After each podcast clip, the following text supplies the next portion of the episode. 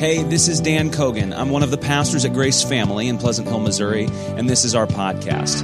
I want to thank you for joining us today and let you know you matter to us because you matter to God. Enjoy the message.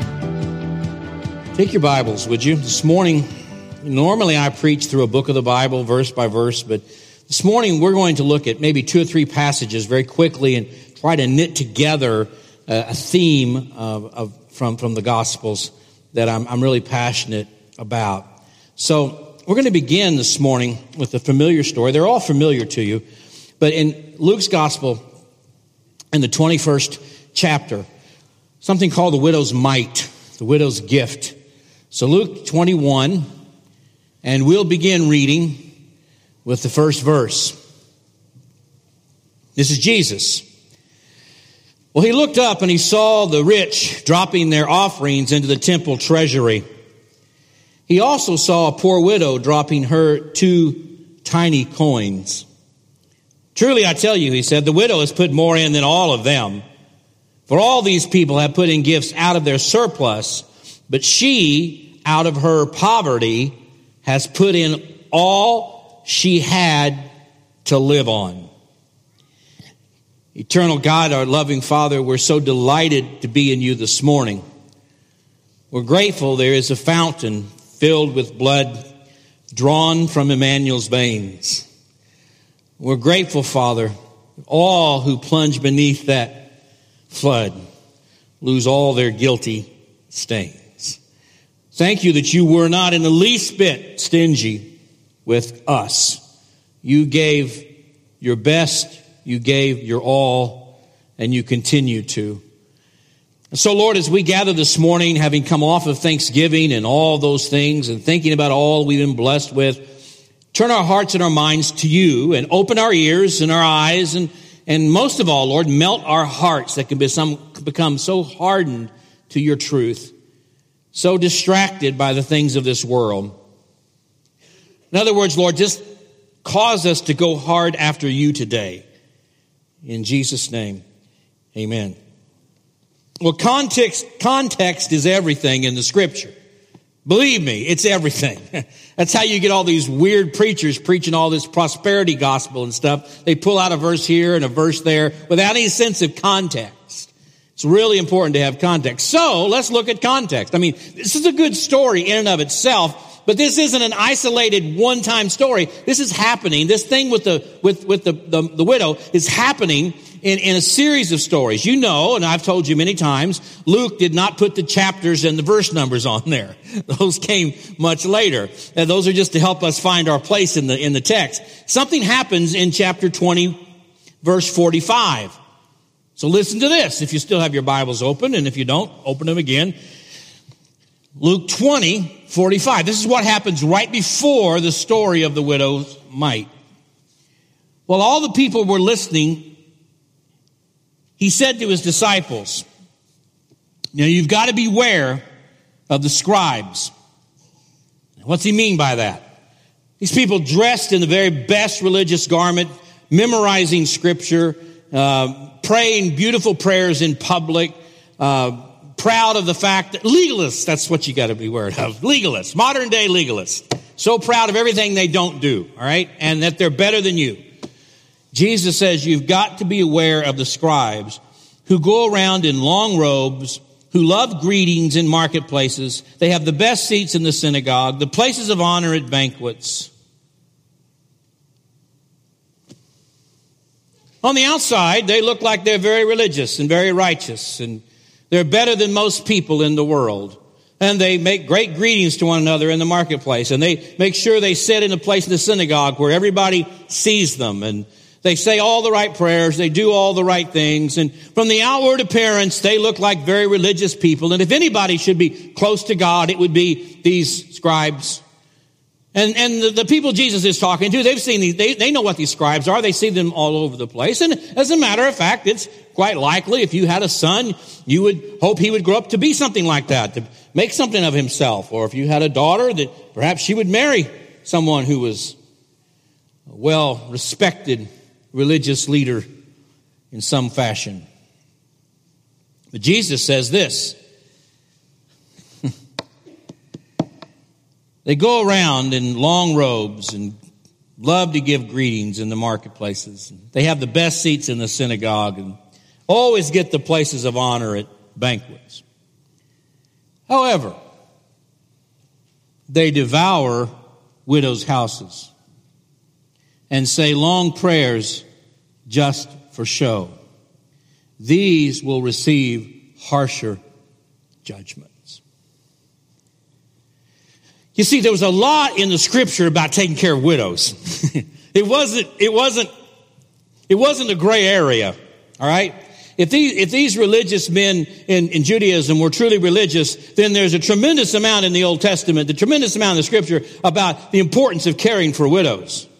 And yet, there were widows all over the place who were losing their homes, who were losing everything. Men were taking advantage of these widows. Their, their husbands were gone and their, their welfare was up to someone else. And, and I don't have time to go into it today because there's a snowstorm coming. But take my word for it. There was a way in which these wealthy men were taking advantage of widows, all the while pretending and showing off to be very religious people who could say great prayers and do great. Listen, I don't want to, I don't have to spend a lot of time with this today. You can walk around acting like you know God. You can walk around like you're a great Baptist. You're a great church member. You don't cuss. You don't drink in front of other Baptists. You don't smoke. That was a joke, by the way. You don't smoke in front of other Baptists. Whatever. I'm, I'm being sort of facetious. But if you're not generous, if you're not generous, Jesus said these, these guys are going to receive a harsher judgment. Now, before we get to the widow, I'm going to take you another passage of Scripture. It's probably just going to, well, you're just going to have to buckle up because it could get a little, a little bumpy here. Matthew 25. Again, you know this text. Now remember what I just said about the, the, the, religious men of the day who went around showing off and making big prayers and showing up at church and doing all the things, but they, they didn't just ignore the widows, they actually took advantage of them, right? Which is completely, completely opposite. Jesus says, when the Son of Man comes in his glory with all the angels with him, then he will sit on his glorious throne. I got to tell you, man, I wish I had all day. Other times you just feel like this world is just, just a mess. It's so, people are just so disrespectful of the truth and of the gospel and Christianity. I could, I could go on all day. And they are. And I got news for you. It's going to get worse every day we live. Your children and grandchildren are going to have a much harder time being Christians than we did, and certainly than our parents did. It's going to get worse every day. But I got, I also have news for you. This day's coming right here. There'll be a day when the eastern sky is going to open up and he's coming back and he's not coming back as a babe in a manger, right? He's coming back as a victorious king. And every knee will bow and every tongue confess and nobody's going to wonder whether or not this is really true. So what happens here is all the nations will gather before him. And he will separate them one from another. Just as a shepherd separates the sheep from the goats. There is a day coming. You turn on CNN and the news and, and you think, you know, we're the, we're the bigoted ones, we're the outcast ones and all that. I'm going to tell you what, there's a day coming. There's a day coming. Certain coming. When the, the ruler of the universe who made it abundantly clear the wages of sin is death, is going to come. And all the period of grace that we've had for all these generations will come to an end. And there'll be a judgment. And you're either redeemed or you're not. And there's going to be a separation.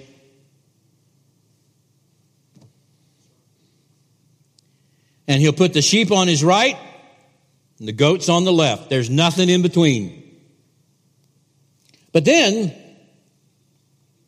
the king will say to those on his right, Come, you who are blessed by my Father, and inherit the kingdom prepared for you before the foundation of the world. I could preach that all morning.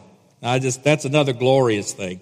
When you die, you're not gonna, you're not gonna, wings aren't gonna grow out of your body, and you're not gonna fly to heaven and play a harp and sit on a cloud for eternity.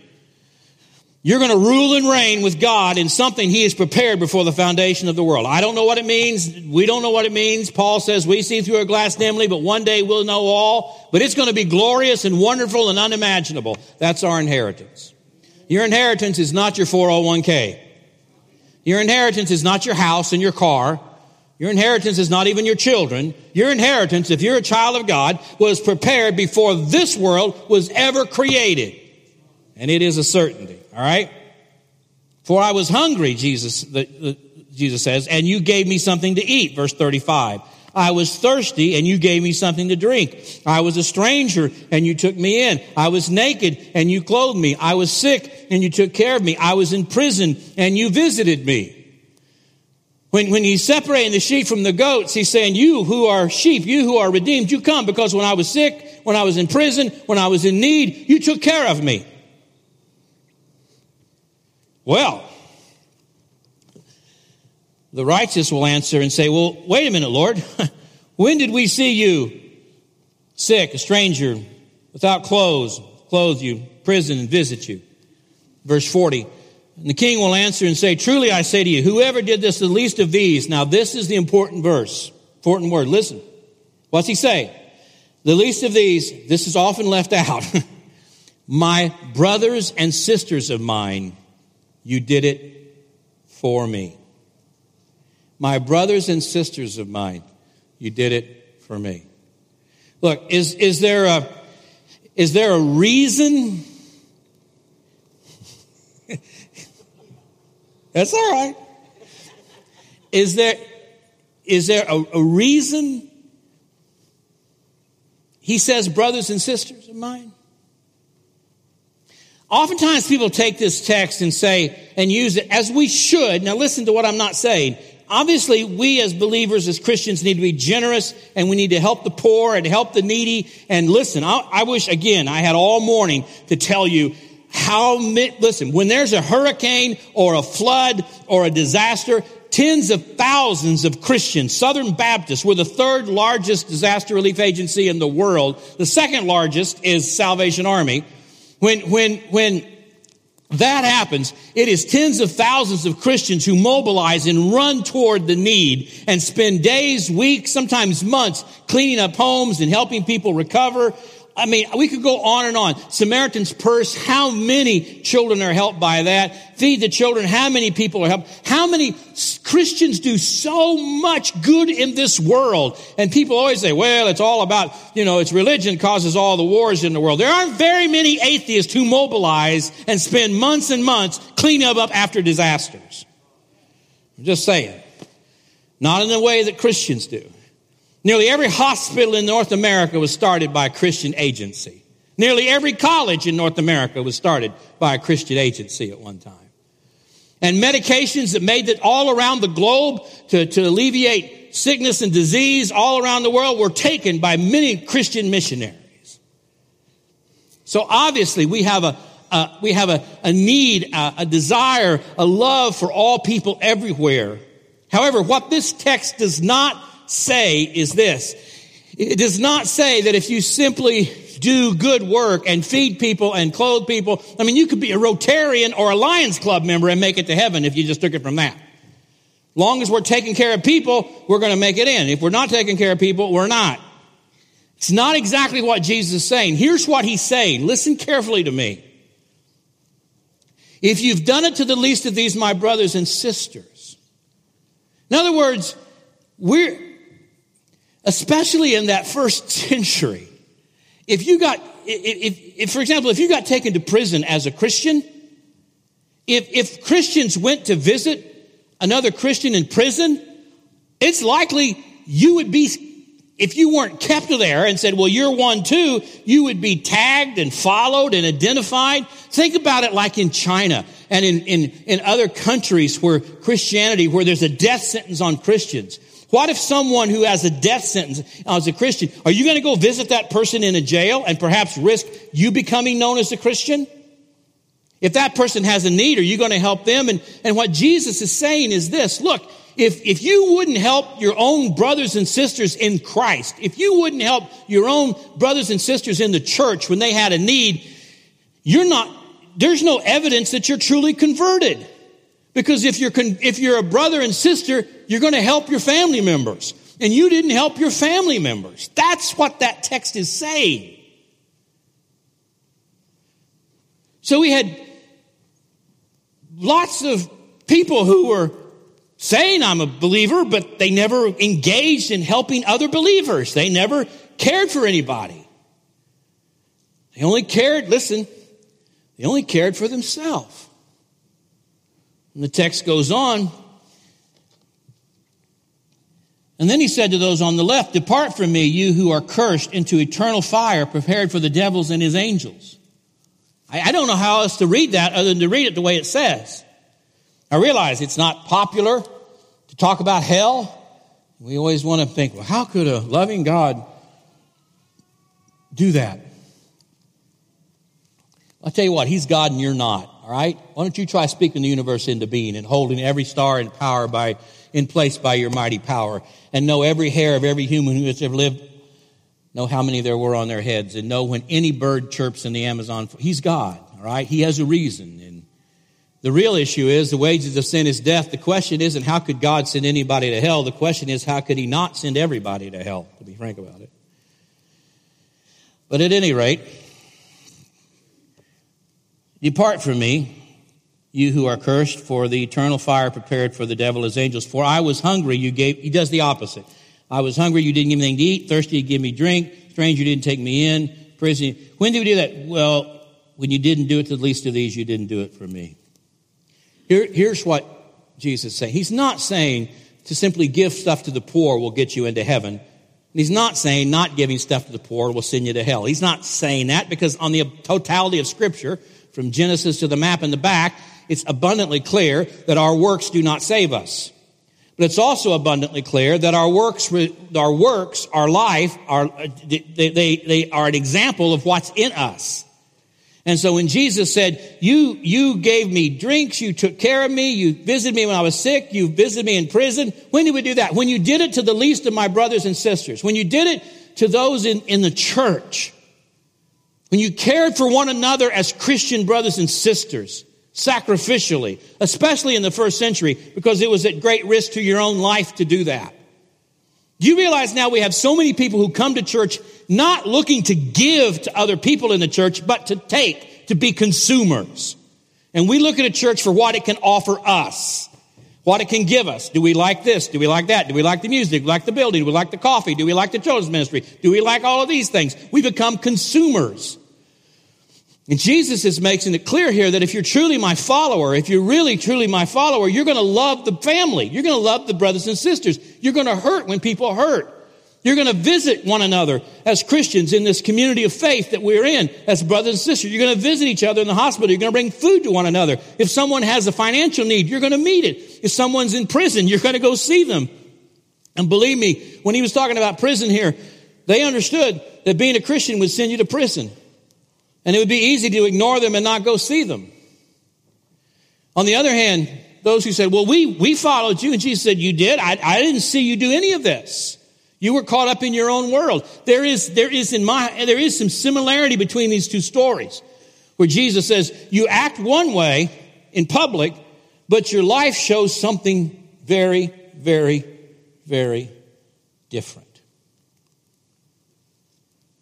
Now, clearly, as I said, if we follow Jesus, we're going to love all people, even those who aren't Christians, right? We're going to help everybody, even those who aren't Christians. Believe me, if you do the Samaritan's Purse shoe boxes, the majority of those little children are not your brothers and sisters in Christ yet, but we still love them and care for them. When we, when we give out food to the homeless, it's the same thing. But Jesus is talking here specifically that if you're truly a child of God, you're going to care for one another in the church. You're going to be generous to your church. If you're not generous to your church, you so we go back over to the other text of what he just talked about. He's talking about, in, in this is in Luke 21, where he's talking about how the rich dropped their coins in the offering temple. Now they made these, they made these, you've heard this before, they made these things shaped like trumpets so that when you put the coin in, every, I'm not going to ask you who's been to the riverboats, all right? I'm not going to ask you but if you've ever been to the riverboat, You ever been to a casino? I mean, it's just like, it's like people are winning everywhere because it's all that they make those receptacles in the slot machines so loud that when the coins fall. It was very similar to that in the temple so that people could tell how much you were putting in. They could hear it. It, it was shaped like a trumpet. So you could hear if someone put two or three or put a whole bunch. I mean, it was, it was on purpose. So people would listen and these, these scribes and Pharisees would put these loud coins in there But he said, Beware of them, for they are devouring the widows. Verse 1 of chapter 21. He then looked up and he saw the rich dropping their offerings to the temple treasury, but he also saw a poor widow dropping two tiny coins, or widow's mites, as they're called. Now, don't lose sight of this. Look at what he says in verse 3. Truly I tell you, he said, this poor widow First of all, she shouldn't, listen, she shouldn't have been poor because there were plenty of scribes and Pharisees to take care of her. That's, that's, that's, what, that's the example Jesus is putting forth. If these scribes and Pharisees were truly men of godly religion, there was plenty of information in the scripture for them to take care. There shouldn't be desperately poor Hebrew widows. And that's similar to what Jesus is saying when, when, when he's giving the, the forewarning of separating the sheep from the goats. You know, if, if you didn't take care of your own, if you didn't care for your own brothers and sisters in Christ, for goodness sakes, if that wasn't even the low bar, if you didn't even care for your own Christian family, my own brothers and sisters, Jesus calls them, then there's no, there's, there's nothing in you that's truly real. For all these people, verse 4, have put in gifts out of their surplus. But she, out of her poverty, has put in, now don't lose sight of this, underline it, mark it, learn it. She has put in all she had to live on. Two mites was about enough to provide enough food for a person for a day. That was about what it was. She probably was a beggar. Again, you got these Pharisees and these scribes walking past these widow beggars and going in the temple and dropping all this money in there when you got all these, and yet they're supposed to take, but who's going to really award them for helping these poor widows? Nobody's going to really see that. Nobody's going to know that. But if they go in and drop this money in this big temple trumpet kind of thing and everybody's going to know how much they've given, then they're going to be self-righteous again.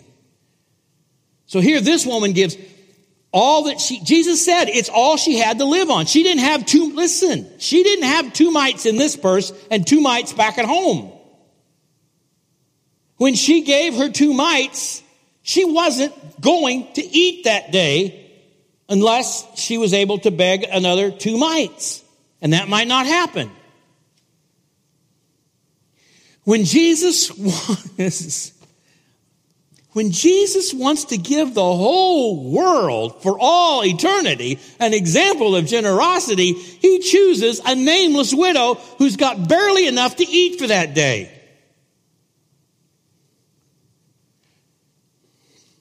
This story moves from condemnation of the Pharisees and scribes to looking at the widow and commending her.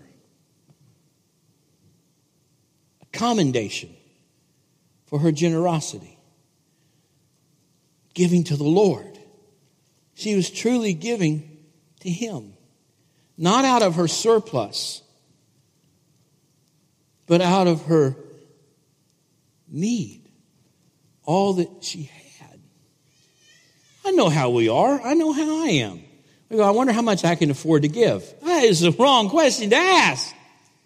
You're talking Lottie Moon and, and all that money that goes to serve missionaries around the world. You're talking your own local church. And we talk about tithing and 10%. And certainly the scripture talks about that, but, but it was never that the tithe, you could talk about whether, well, is that an Old Testament practice or a New Testament practice? Well, in the New Testament, you know what the Christians did? They gave a lot more than a tithe. they basically, some of them gave it all. Most, a lot of them gave half. I mean, because they, they realized in every sense of the word that, that, that purpose and meaning and joy and sustenance was never going to be found in the things in this life, but rather in generosity. God loves a cheerful giver. Again, we don't, we don't give to God because he needs the money. He doesn't need the money. He already has it. We give to him out of, out of, out of a sense of, of joy and out of a sense of, of, of, of absolute, complete love and affection for someone who's given so very much to us. Folks, it's just so simple. You are redeemed. Your sin was taken away. You stand before holy God as righteous and as glorious and as loved as his own son, not because of anything you did, but because of the generosity of the Father to give you the Son. And those who've been dealt generously with should be the most generous people on the face of the earth. And I'll say it every time I can think to say it. Not one time in my life have I ever regretted being generous. I've never regretted giving something to somebody and helping someone. I've regretted a lot of trips I've taken, a lot of meals I've eaten, a lot of things I've purchased, but I've never regretted being generous with someone. And I could spend all morning going through the scripture telling you how that you cannot outgive God. Now listen carefully to what I'm saying. You do, giving to God is not an investment strategy. If it is, you're giving to yourself, just keep it. You're all jacked up and messed up, right? You do not give to God to get more money. You never, listen, if a pastor ever tells you, listen, if you'll give us money, God will bless you fivefold, that's the time to get up while he's saying that and leave the church building. I'm serious. It is not an investment strategy. Who cares? I mean, the only reason you'd want God to give you fivefold is so you could give more back to Him. But if you're thinking, wow, I could actually buy a bigger car and have a bigger house, then you've just, you're still focused on yourself. You're just like those scribes and Pharisees who are just focused on themselves. You're not like the widow who can give it all away.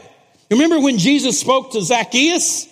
that, that, that, that, that, that tax collector, the one who was, who was a collaborator with the Romans, and very rich. And after Jesus met with him and, and he, he repented of his sin and he turned his heart and his life to Christ and made Jesus his Lord, what was the first thing that tax collector did? He gave half of everything he had away. That was the starting point. And then he gave four times whatever he'd stolen from somebody. And you got the feeling, listen, you get the feeling Zacchaeus was never happier in his life. The scripture is so clear. Jesus is so clear.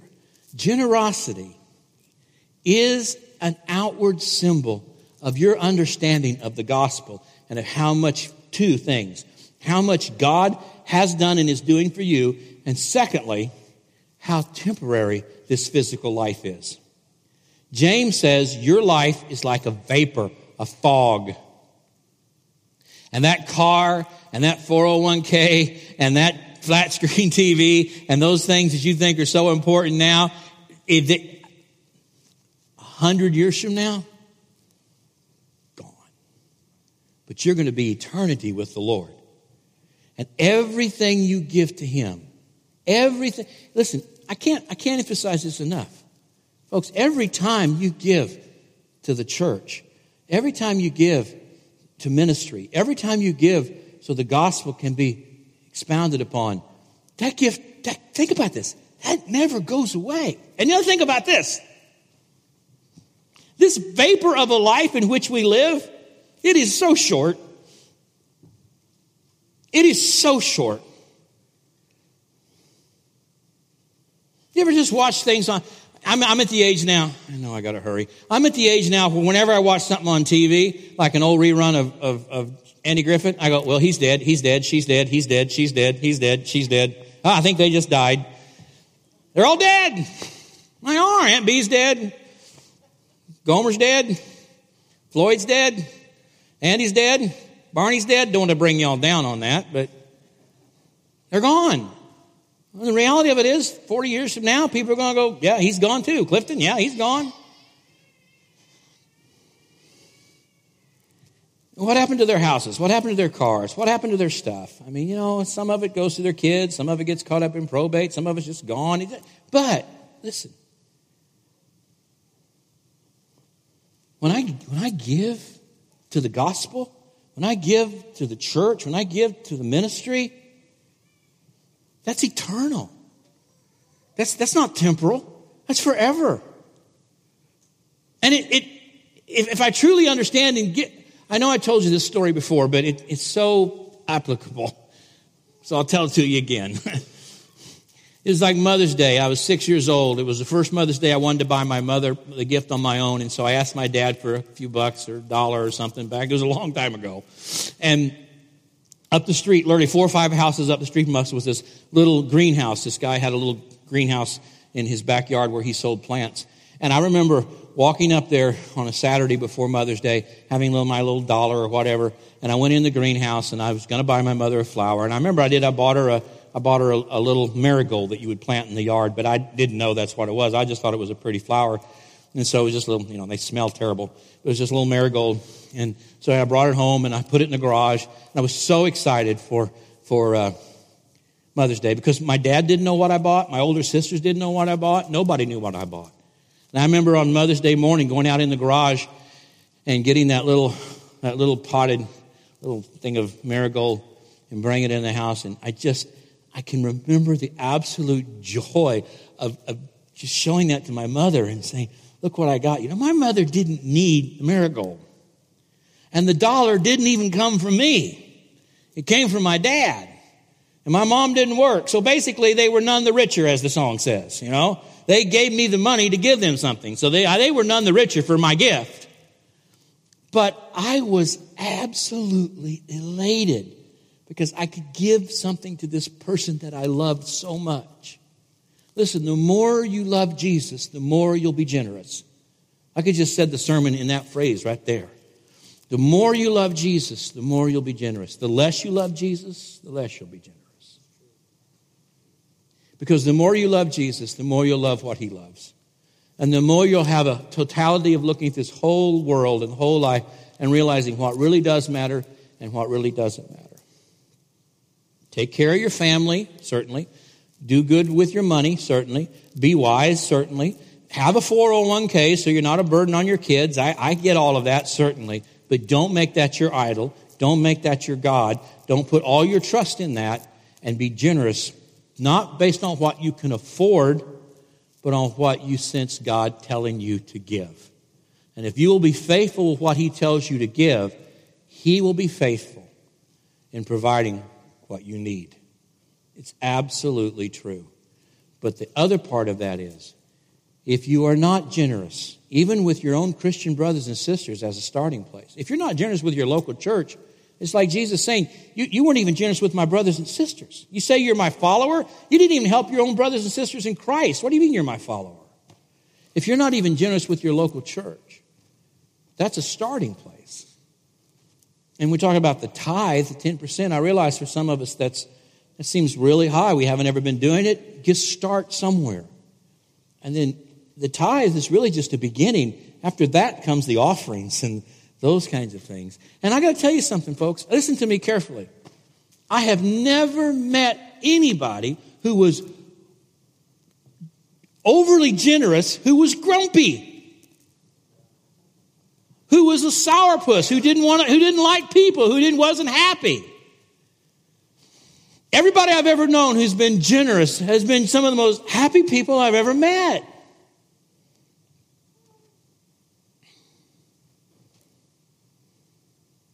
I got to tell you this story and I'll wrap up. And it's not my story, but it's a good story. And I've heard it several times from one of my mentors, Johnny Hunt. I had the privilege of traveling around with Johnny quite a bit, preaching with him over these years. And, and um, he's a pastor in Atlanta.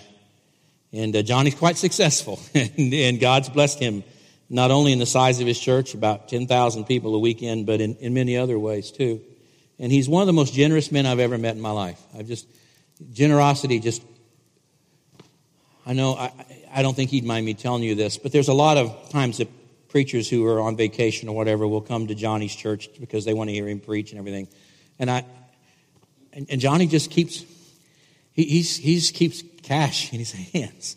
And, and it, there'll be times that people will, those pastors will come up and they're oh, out there from small churches sometimes and they'll say, you know, Johnny, Brother Johnny, we're so glad to be here today. It meant so much to us to come to hear you preach. And he'll say, well, so glad you're here. And he'll take that hand and he'll put some significant money in it. I'm not talking 10, 20 bucks, all right? And he'll shake that young pastor's hand and he'll say, go take, do something nice for your family while you're here in Atlanta. He does that a lot. And I just, and I, all these, gener- so I asked him one day about the generosity. Of course, you know, he, he has a lot to say about it. You can read about it online. He told me this story. I don't remember the man's name. I wish I did. I would, I would give it to you. I should have looked it up. But when Johnny was first starting out as a preacher, he, Johnny didn't even graduate from high school. He had a very difficult upbringing, and he had to get his GED, and, and he was very poor in his first church, extremely poor in his first church, and dressed accordingly.